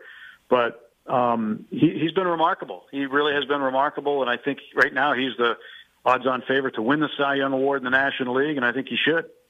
You know, familiar with Clayton Kershaw's postseason, uh, you know, troubles in, in the past. Maybe not so much, you know, last postseason, but you know, you know, he's coming off an injury. Uh, what is the the status with with Kershaw, and where does he fit in here? Oh, he's fine right now. He's back in the rotation. He pitched five really good innings the other day um, uh, against the Reds. Uh, he, he's fine. He's he'll be stretched out to you know six innings, seven innings here in his next start. Um, but it's just a matter of how the pitching lines up and how everybody's doing. But Kershaw's fine right now, that's a big boost. But you've got three big pitchers, you know, aside from him with Julio Urias, uh, Walker Buehler, and Max Scherzer. Then your fifth guy is Tony Gonsolin, uh, who will jump back into the rotation for a start here uh, coming up uh, because of the way the schedule is. But I, I think the Dodgers are going to be fine in starting pitching. Uh, typically, it comes down to three. It's just a matter of which three. But Julio Urias has pitched so well this year. I mean, he's the major league leader in wins with 18. Uh, Buehler's so good, and and uh, you know the Dodgers are going to have to find a way to get Kershaw involved. But he got that playoff monkey off his back last year. I think he's just going to be fine. You know, the we talk a lot about the Trevor Bauer situation. I don't know how much uh, you guys have, have talked about that, addressed that, but uh, very sad situation there. I guess you know now you know that uh, s- suspension or whatever you want to call it, leave of absence, extended and extended, and, he, and he's pretty much done. But uh, some quick thoughts about Trevor Bauer and the Dodgers there. Really, really nothing. I mean, it's to be honest, we really look at the players who are here. Yep. And if and if somebody's not here, we're not paying any attention to him. To be honest, I mean, even that that's guys that go down to AAA. We don't we follow the AAA club, but we don't, you know, spend a lot of time on it because we have so many players here, and our, our jobs are you know information based. So it's very challenging just to keep up with who's here. And that's really all we've been focusing on is the guys who are here. If if someone's not here, they, they're not helping. So it's not a it's not a situation that we focus on or think about. I, I, to be honest, I haven't even thought about them in, in weeks and weeks. Right. So um, we just, you know, the team has moved on. Everybody's moved on, and and uh, you know they're just trying to win a game against Colorado tonight. All right, uh, Cody Bellinger, his status. Understand uh, Cody Bellinger on the IL now. All right. Yeah, he'll be back after the weekend. They retroed him yesterday, back a few days. He got in a collision with Gavin Lux in the outfield. Uh, the first day Lux was playing left field at the big league level, and uh, some miscommunication, and they had a bit of a collision, and so he's got a non-displaced fracture of one of his ribs, and it hasn't been getting any better. So I think that um, uh, he should probably be back after the weekend. He's been struggling at the plate anyway. Uh, the one guy they're they're trying to get back is Chris Taylor. He's had some sort of a sore neck and has he wasn't available last night. We'll see if he's available today. All right, great Dodger uh, talk here with Tim Neverett. Tim, final thing for you: is the Dodger dog improved? I mean, we talked about the story about you know uh, Farmer John out, uh, new company in, new Dodger dog. I, I I wasn't a fan of the original Dodger dog, Tim. So help me out here. Well, I, I didn't mind the old Dodger dog, and I, I do like the new one. I've I've only tried one this year. I don't uh, I I don't try to overload on the Dodger dog, but um, but I have tried one because it was a new one, and I thought it was pretty good. So I think either way, you're not going to go wrong. Is the press box food back? You know, now that uh, Oh, yeah. you know, okay, that's good because you know because before you know the box lunches or you know we've had to deal with a lot of that or just you know you know no food at all here. So at least uh, No, they, they they brought in some uh, uh, food service machines for us when the team's on the road. But when they're at home, we've have full press uh, press dining back this year, which has been wonderful. You gotta love it. All right, my friend. Not quite as good as the Cosmopolitan in Las Vegas, but you know we'll do. No, it. there's, there's, not, there's nothing like secret pizza Oh, there you go. Especially two o'clock in the morning, right? There you go. Hush, hush. I, I don't Tim. know. I lose track of time when I'm there. Tim, you can't talk about that. Hush, hush. It's secret, okay? Secret pizza. hey, my friend, enjoy the call uh, tonight. We'll be watching Dodgers and the Rockies, and uh, we'll look forward to uh, hopefully talking with you as we approach uh, playoff time, my friend. And uh, go catch the Giants, all right? Get the win. I mean, that Cinderella story's got to be over right now, okay? Uh, I'm hoping so. And and uh, if, if people want to pick up the book and learn about the Dodgers, they can go to Amazon and they get all the all the varieties there: hardcover, Kindle, audio book. It's all there at Amazon.com. COVID Curveball is the book, an inside view of the 2020 LA Dodgers World Championship season. Author Tim Neverett, Amazon, it's there. We uh, highly suggest uh, that you get it. And uh, congratulations on the book, my friend. Congratulations on that. Congratulations on on a, on a great career, and uh, keep on keeping on, man. All right, thanks, TC. Appreciate it. You got it. There he is. Tim Neverett uh, spent a lot of time here in Las Vegas, you know, on the radio side. Uh, again, former colleague of mine and doing a fantastic job with the Dodgers. And check out his book. Uh, just a great read. Inside view of the 2020 Dodgers, the COVID curveball, appropriately named. All right. This just in the Tampa Bay Rays have clinched. They clinched the AL East. So, right? Well, they got a playoff spot. You know, I know that's what I say. I say boo too. Now, I want the Astros to get that number one seed. That's what I want. I want them hosting the Rays. I don't want to go to that orange juice box, that horrendous place they call a stadium there, Tropicana Field. Ridiculous. Yeah, that's about the the amount of crowd they have there too. That you hear in that laugh track. Jeez, pathetic. All right, we come back. B Sal's going to join us, our sports director over at News 3. We'll hit some football and look ahead. Raiders Dolphins coming up this weekend. I do exactly what I want to do.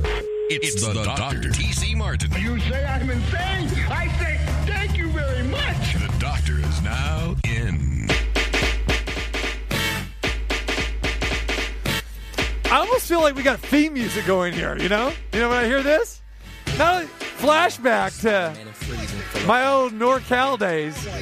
That means it's Brian Salmon time. That's right. B Sal, News 3, sports director, getting his groove on while he's driving today. B Sal, come on in. BBD. Girl, I must.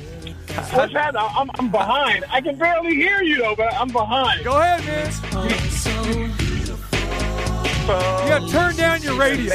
Turn down your radio and sing along. Go ahead. You know you, you want to. Oh, there we go. It's awesome.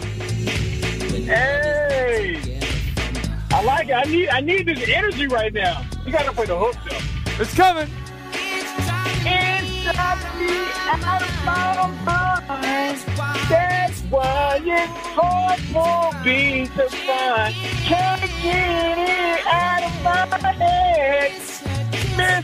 Kiss, that girl is that girl is. Uh, all right, you, you, Yo, ju- so that, you this just is my drove. theme. This is my entry music. This is my walkout music now, huh? That's your walkout music, exactly. Yeah, there you go. I, I think you struck out on three pitches though after that, hearing that rendition. Jeez. No, I- I've never struck out in my life, man. I don't know No, about that. that's right. You only you only get I picked just get off at thrown first. out. Exactly. Yeah, I just get picked off. I don't strike out. I get a hit and then I get picked off. Uh, what's going on, my man? Oh man, what's happening, TC? Woo! Been uh, been busy, been crazy, as you well know, and uh, this is a, Oh. a, a great time to be either a sports fan or in the sports media, as we know, right? Man, I, I keep saying this on the air, just different ways of saying it, but this week in Las Vegas is a sports fan's dream. I mean, everything that's going on, UFC, Raiders, Golden Knights, NASCAR, soccer going on in Allegiant Stadium tonight. Like anything you want, you can have it out here. This, this, this, is the place to be, as if folks didn't already know. They better ask somebody. B Sal, do you remember what's happening in six days from now? You better put that on the docket of the, at the forefront there. Six days. Of next course, of next course. Tuesday Uh, night. There you go, brother. Is it, is it really next Tuesday? Next Tuesday night, game one, the WNBA semifinals. Oh wow! I didn't realize it was next Tuesday. Yeah. I will have. Um, I'm letting the cat out the bag, and hopefully it's confirmed. I, I- I'll I'll find out later on this evening, but I should have one of the uh, playoff players in studio tomorrow. One that has not done an interview since this person was put on, Yeah. I guess, the COVID list. Yes, yes, I know what you're Yeah. saying. I know, I know. Yeah. You'll be having her on the So- TV. I'll be having her on the radio, and there we go, man. We'll, yeah, the, what- Okay, okay. the- the there we go. All right, I like it. Yeah. I like it. So when, as, when as you should. when you have her on, make um, you rock her world. You get a big smile, and you can tell her where it came from. Say, yeah, introduce her as the Big Benzie, and she'll know where that came from. That's it. The big. Did you did you come up with that name? Well- I've heard her say that plenty of times. Yeah, she said it, but no one ever says it to her when they're interviewing her. And so every time I have her on, I said the big, and she's like cracking up. She goes, you know, no one else ever called me that, but uh, she calls herself that. You know, she she had said that. So the there you big body bends. I, I remember. I remember the interview that she did that. The big body bends. There you go. Absolutely. There it is. When she was talking about the coach from Connecticut, I believe it was right. Yeah, correct. Correct. There you go. Yeah. So uh, Yeah. who they are hoping to see in the finals? There you go. Man. Mm. Yeah, I mean, if they see that, you know what, that would be apropos. That's my final word for the day. If they end up beating the team has really had their number all season long, so that that would be nice to see them in the finals and to be able to to get over to overcome them in order to win a title. How sweet would that be? It'd be fantastic. And I got to give you kudos, B. Sal, because from a television side, you have been that guy that has given the Aces a lot of love. You've you've had the ladies in studio, uh, you know, uh, on your Sunday sports night shows and, and other times as well. You come to the arena. Uh, much appreciation for that, brother. Given given the Aces and the WNBA plenty of love. Thank you very much. I appreciate that, TC, man. I, I truly enjoy the game. You know I have two daughters. You know I'm a hooper at heart. And uh, Jiggy is the best. You know what I mean? Like he's he's up there with the Jim Jimmers of the world as far as like the sports information folks here in Las Vegas, man. So uh, I, I I truly enjoy covering the Aces, and it gives me an opportunity to holler at you in person, man, because I really get a chance to see you with everything that's going on, man. So I appreciate the work you do, and I'm not saying that just because you said that to me. You already know, man. I appreciate the work you do, man, calling the games for the Aces. Uh, and and like I told you about a couple weeks ago, I need to get some of these calls sent to me so I can put them on the air, man, so we can get you some more love. Done deal. Done deal. They're they're being sent over, brother. So yeah, absolutely. Just whatever you need, you know, we'll we'll get that to you. Not a problem My at all. G. Yes. Done My deal. G. Done deal. Done deal. Right. Hey, All so you know, again, you're covering everything here, and in one of the stories that that people have kind of been talking about is what has happened to Bishop Gorman, and in that last football game. And I don't know how closely you guys covered that thing, but Hamilton High completed a stunning 17 point comeback. We don't talk about high school sports here very often at, at all. Yeah, yeah. And uh, what, just a minute and 10 seconds, and Bishop Gorman, the powerhouse that we know. What what is going on there, man? Uh, what what was going on there is something that was all bad. that was that was all bad. Put on a national stage. I saw the highlights on ESPN. Right, right.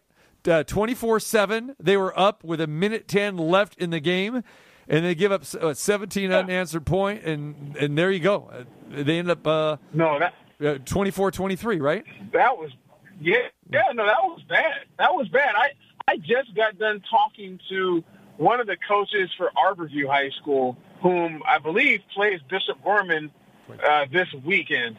And he was telling me, he's like, man, we got to play Bishop Gorman after what they just went through. This is, and Arborview has historically had a very good football team here in Vegas.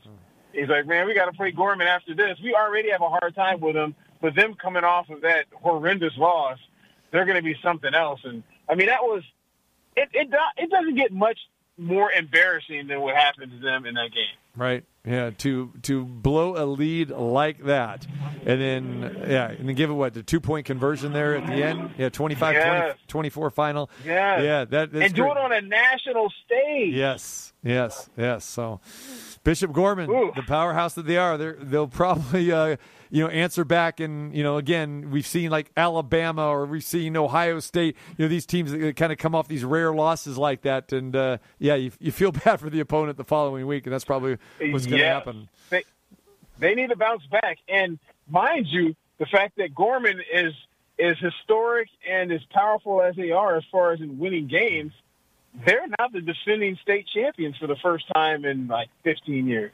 I, I don't think I've ever seen anybody at any level give up two onside kicks in the final minute of a game.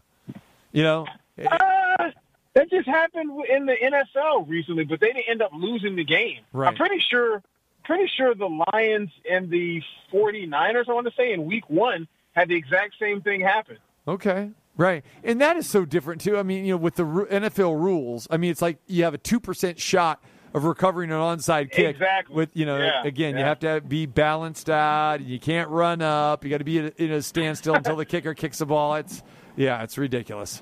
It's crazy. Yeah, and you know what? That's that's interesting that you say that because watching the highlights of the Gorman game and the way that the team was in Hamilton, the way that they were doing the onside kick, I'm thinking to myself like, man, this this is the most innovative onside kick I've ever seen. Why-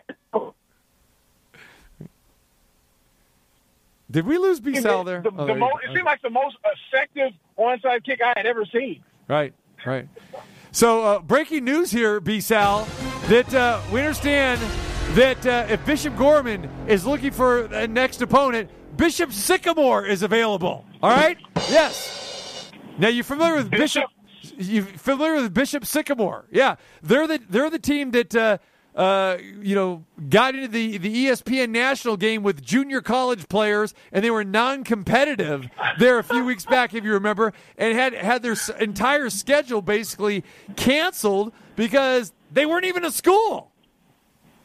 That's what. Yes, no, I remember that was that was one of the most interesting, weird stories to come across sports in a while. Uh, that was odd. That yeah. was really, really, really odd. I, I'm very familiar with the Catholic school system. You know, Bishop Gorman. Uh, you know, under, understand uh, that title. I've never known a fig tree to be affiliated with the Catholic Church like that. the Sycamore. Yeah, uh, Bishop of, uh, Sycamore. Yeah. Bishop Sycamore. Yeah. Oh, That's true. I never thought of it like that, but yeah, that that doesn't seem uh, like some kind of religious religious entity. Yes. Uh, maybe the sycamore is what Eve and Adam used to wear back in the Garden of Eden. Oh wow! I, I I'm, I'm not going to respond to that. Oh, that's that's a stretch. Yeah, there you go. All right, man. Uh, Raiders two and zero facing the Dolphins, Allegiant Stadium on Sunday. Uh, what do you think about the Raiders going into Pittsburgh? Now, I think a lot of people had the Raiders probably at one and one after the first two weeks. You know, uh, I picked them. I thought they would they would get the job done against Baltimore. They were banged up. They found a way. One of the most exciting games that we've seen in quite some time in the home opener Allegiant Stadium with fans. And then in that short week, going to the East Coast. 10 o'clock in the morning game they got to face the steelers and they get the job done so one and one i mean so two and oh and now they have this fantastic opportunity and i expect them to be three and oh by beating the dolphins the quarterbackless dolphins this sunday You know what, TC? Uh, I would say that I was one of the people as well, probably just you and I, really, that if we're being honest, that picked the Raiders to actually beat the Ravens on Monday Night Football. And then going to Pittsburgh, I've been saying and had said to everyone that would listen, if their defense played well, the offense we know is going to show up because they always show up for the most part. For the most part, it's the defense that has lost in their games over the past couple years. And the defense is one of the better defenses in the NFL. They showed up in Pittsburgh at 2 and 0. But I've been saying this week, this game with the Dolphins is probably going to be the toughest game for them this season mentally because Dolphins have a backup quarterback. The Dolphins just got hammered, had a can opened on them in their last game versus the Bills. And the Raiders are 2 and 0 and they're the talk of uh, you know, of ESPN and nationally. They're, you know, hey, the Raiders different. You know, they got a good team this year. They're 2 and 0, blah, blah, blah. So the fact they have these high expectations are how will they deal with that? Because you and I both know that it's much different winning games when you're supposed to win those games. Good teams win games that they are supposed to win. You know, not the games that they're underdogs in, because it's easy to get up for a game that you're an underdog. It's easy to get up for a fight with your underdog. Anytime you're underdog, it's easy to get up. But if you're favored to win, you're coming home. You're coming off of two great wins, and they're inside the Death Star. Last time they were there, they had Too Short and Ice Cube. How are they playing this game? I'm very, very interested to see. And I, I, I'm going to say this will be their toughest game to date, even though that that Ravens game was uh was you know it, kind of a nail biter and whatnot. Um, I'm hoping that it won't be tough, and if it's not tough, then the Raiders are for real. You know that's that's an interesting you know take there, B Sal, and I'm gonna I'm gonna I'm gonna take a, a, a different take here. I'm gonna think at this point in time the Raiders are are it's not going to be a big challenge for them mentally. Now, if it was a one of those letdown, you know, type of games where you were maybe a 12 or 13 point uh, you know, favorite or something like that, it'd be one thing, but this Raider team has got momentum probably like we haven't seen before. When you have all the hype, the pomp and circumstance, all the pageantry that you had for the opening night on Monday night and you pass that test and you're victorious, you know, I expected, and that's why I thought they would probably lose that game against Pittsburgh because, wow, you know, how you, you're still banged up, and then you have no Josh Jacobs. That how are you going to do that? But they carried that No momentum. Yeah, well, No expectation. right, exactly. So, but they took that mojo and they carried it with them on the road against a very tough Pittsburgh team. And they really, I'm going to say they dominated that game. I mean, they led. They through- really did. They They led should've won that throughout. Right. and they You're right. frustrated. They frustrated Ben Roethlisberger and Mike Tomlin, and in that defense, that vaunted Pittsburgh Steeler defense, they pretty much shredded them with no running game. So now I'm thinking this team believes in themselves. They can hardly wait to get back to Allegiant Stadium where they had that success Monday night. So I'm thinking they are feeling very good about themselves, and uh, I don't I don't see any letdown whatsoever from the Raiders. And then you know I think they're licking their chops, saying, "Hey, you got no Tua." And last time Miami was here, remember what happened? They Oh, got us. This is motivation for us. I say no letdown whatsoever from the Raiders. I think just I, motivation, baby. I, I hope. I hope. No, I I'm not saying they're going to have a letdown. I say I think that it's it's tough. You said the door's there's open. You said, yeah, I hear you. Yeah. Yeah, there's two ways it can go, man. Because I I hope that what you said is exactly how it plays out. Because I can see exactly the mentality that you said going to the first two games and entering this game. You know, that's what you you hope to guard against. But it's it's it's so you see it all the time in professional sports and just in general. It's hard to guard against getting a little bit complacency and, and thinking that you've arrived and see I told you we could do it. You know, you you didn't believe in us, you didn't believe in me, and blah blah blah. But now they don't have that. Everyone believes in you, especially for this game. Everyone believes in you. Oh man, you should beat them. And you said they're not prop- a 10, 12 point favorite. They've got to be at least a, um, a six point favorite. They are a four point favorite. That's it, just four. Four. I know, and, and I said that earlier that this has the feeling of about a six point line because with no Tua and, and Jacoby Brissett quarterbacking, and again, you know, you've got all that mojo going, and the way Carr is playing. I mean, Carr's the number one quarterback in the league right now. The way he's playing, Uh, he's got more yards, yards. than anybody else. 817 yards Yeah. through two games. So, but you know, to your point here, it's like okay, if the Raiders win this game, they're for real. But again, this is where it comes down to coaching. Okay, you cannot Yes. let your team have a letdown. John Gruden, time for you to earn that ten million dollars per season right now, right? To have your team 100%. ready, got it, and they got to be ready, plain and simple. So. I think, 100%. I think they're going to be 3 and 0. And if we come back here on Monday and we're talking about this team is 2 and 1, that is a major disappointment. You've got to beat this Dolphins team. Huge. Remember, B Sal, the Dolphins got the big Z last week. They got a zero on the board I on their home field. On their home Yeah, field. Come on, that's That inexcusable. I mean, come on, even the Lions can score. Give me a break. No, I know. And think about this though. As bad as the Dolphins played, think about think about how motivated they are coming here. They are professionals. They played in Las Vegas last year. They beat the Raiders last year, a game that they shouldn't have won that game last year. Correct. The Raiders should have beat them. Yeah, You know what I magic, mean? baby. It- Fitz magic. That's it got it to him. exactly. Yeah, Tua didn't get the job no done. reason why they won. Yeah. Yeah, they got jobs. They got jobs as well. Um, so, I mean, the, the the Dolphins have all the motivation in the world. It's going to be interesting to see. I mean, one team is going to have to make up its motivation and its its uh, us against the world mentality, while the other team has all of that already built in. We'll see who will be able to uh, to uh, create it and use it more effectively on Sunday. That that's that's one of the reasons why you love sports. You know what I mean? Like you love the competition aspect of it, and that's one of the reasons why sports betting is so big because no one knows, man. Like a four point spread, like you have the easy, obvious one is like, of course they cover, but but they sports books are rich for a reason. B Sal might be going to the. the Cosmopolitan for a reason. There you, there you go. B Sal might be going to the window. I, I hear him uh, giving some Raider love there. He's, he's thinking, man, I could I could add some greenbacks to my wallet there. I hear you. That's what you're thinking. I know you are. I can always use some greenbacks, man, but I only bet on the sure thing. like like me shooting the ball against any media member in Las Vegas. That's a sure thing. You better watch it, man. Any, any, any you better watch watch that. Any uh, media member in Las Vegas. That goes for Kevin E. Martin, who who says she's got a wet ball. and I've, I've seen videos and all that. I've, anybody who thinks they can shoot, come see me. Uh, come see about me. That's what he's saying. Be Sal. See All right, brother. Uh, tell the people what we got coming up. Uh, you interviewed Nick Diaz today. You got UFC happening real quick. Give it to us. Real quick, yes. Uh, check it out.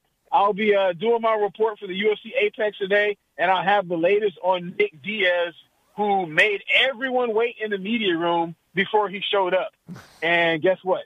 He didn't show up. Ah, How about that? Pulled a Floyd Mayweather Jr. that? on you, didn't he? Huh? A little flashback. Man, Floyd's never done that to me, but Nick Diaz really. Well, no. And we all know, saw him enter the building, didn't show up. Wow. So Wow. There you terrible. go. That's no Terrible, good. terrible. That's no good, man. Yeah. That- that's no good. But I had the other fighters that did show up, like the title fighters, uh, Shevchenko and Volkanovski. So we have that. Uh, we're talking some Raiders. Derek Carr has some good words to talk about what we were just talking about as far as motivation and not feeling like you have arrived. Derek Carr has some had, had a very very interesting uh, comments on that. Um, per uh, coming from John Gruden and everything else. So be looking out for that uh, on Channel Three coming up tonight at 6 p.m. on the Big Three. All right. Looking forward to it, brother. All right, my man. Be good. We will catch you uh, over the weekend and into next week, and we'll uh, see you at Allegiant Stadium, Mandalay Bay, coming up uh, on Tuesday and Thursday as well, too. Absolutely. Hey, are you going to that soccer game tonight by any chance? I am not. I am not. Okay. Yeah. Okay. I am going down there, so I was thinking I might see you there. I'm really going to see what the atmosphere is like, but also Right. I can't get enough of the food inside of Allegiant. Uh, I, know. I know the feeling, man. I know it. All right, B Sal. Uh, eat well. Go ahead and, and post some of those pictures. Go ahead and try to match my Allegiant uh, Stadium food pics. Go ahead. There you go. I'll see what I can do. I'll see what I can do. All right, my man. catch him. It could be wearing the pink suit, the maroon suit, the the powder blue. You never know. It's Bryan Salmond. News three. Take care. All right. All right, TC. Be good, my man. All right, there is Bryan Salmond. Want to thank Tim Neverett for joining us today, Trevor Matich, and of course B Sal. You miss any part of the show, go to the website tcmartinshow.com. Nick Nice in the house, in the building. My man's back. Yeah, get busy. All right. Don't forget, Friday, come see us at the Cosmopolitan of Las Vegas. And again, website, tcmartinshow.com. Have yourself a good one. We reconvene tomorrow at 2. Bill Laimbeer, Scott Spreitzer, and more.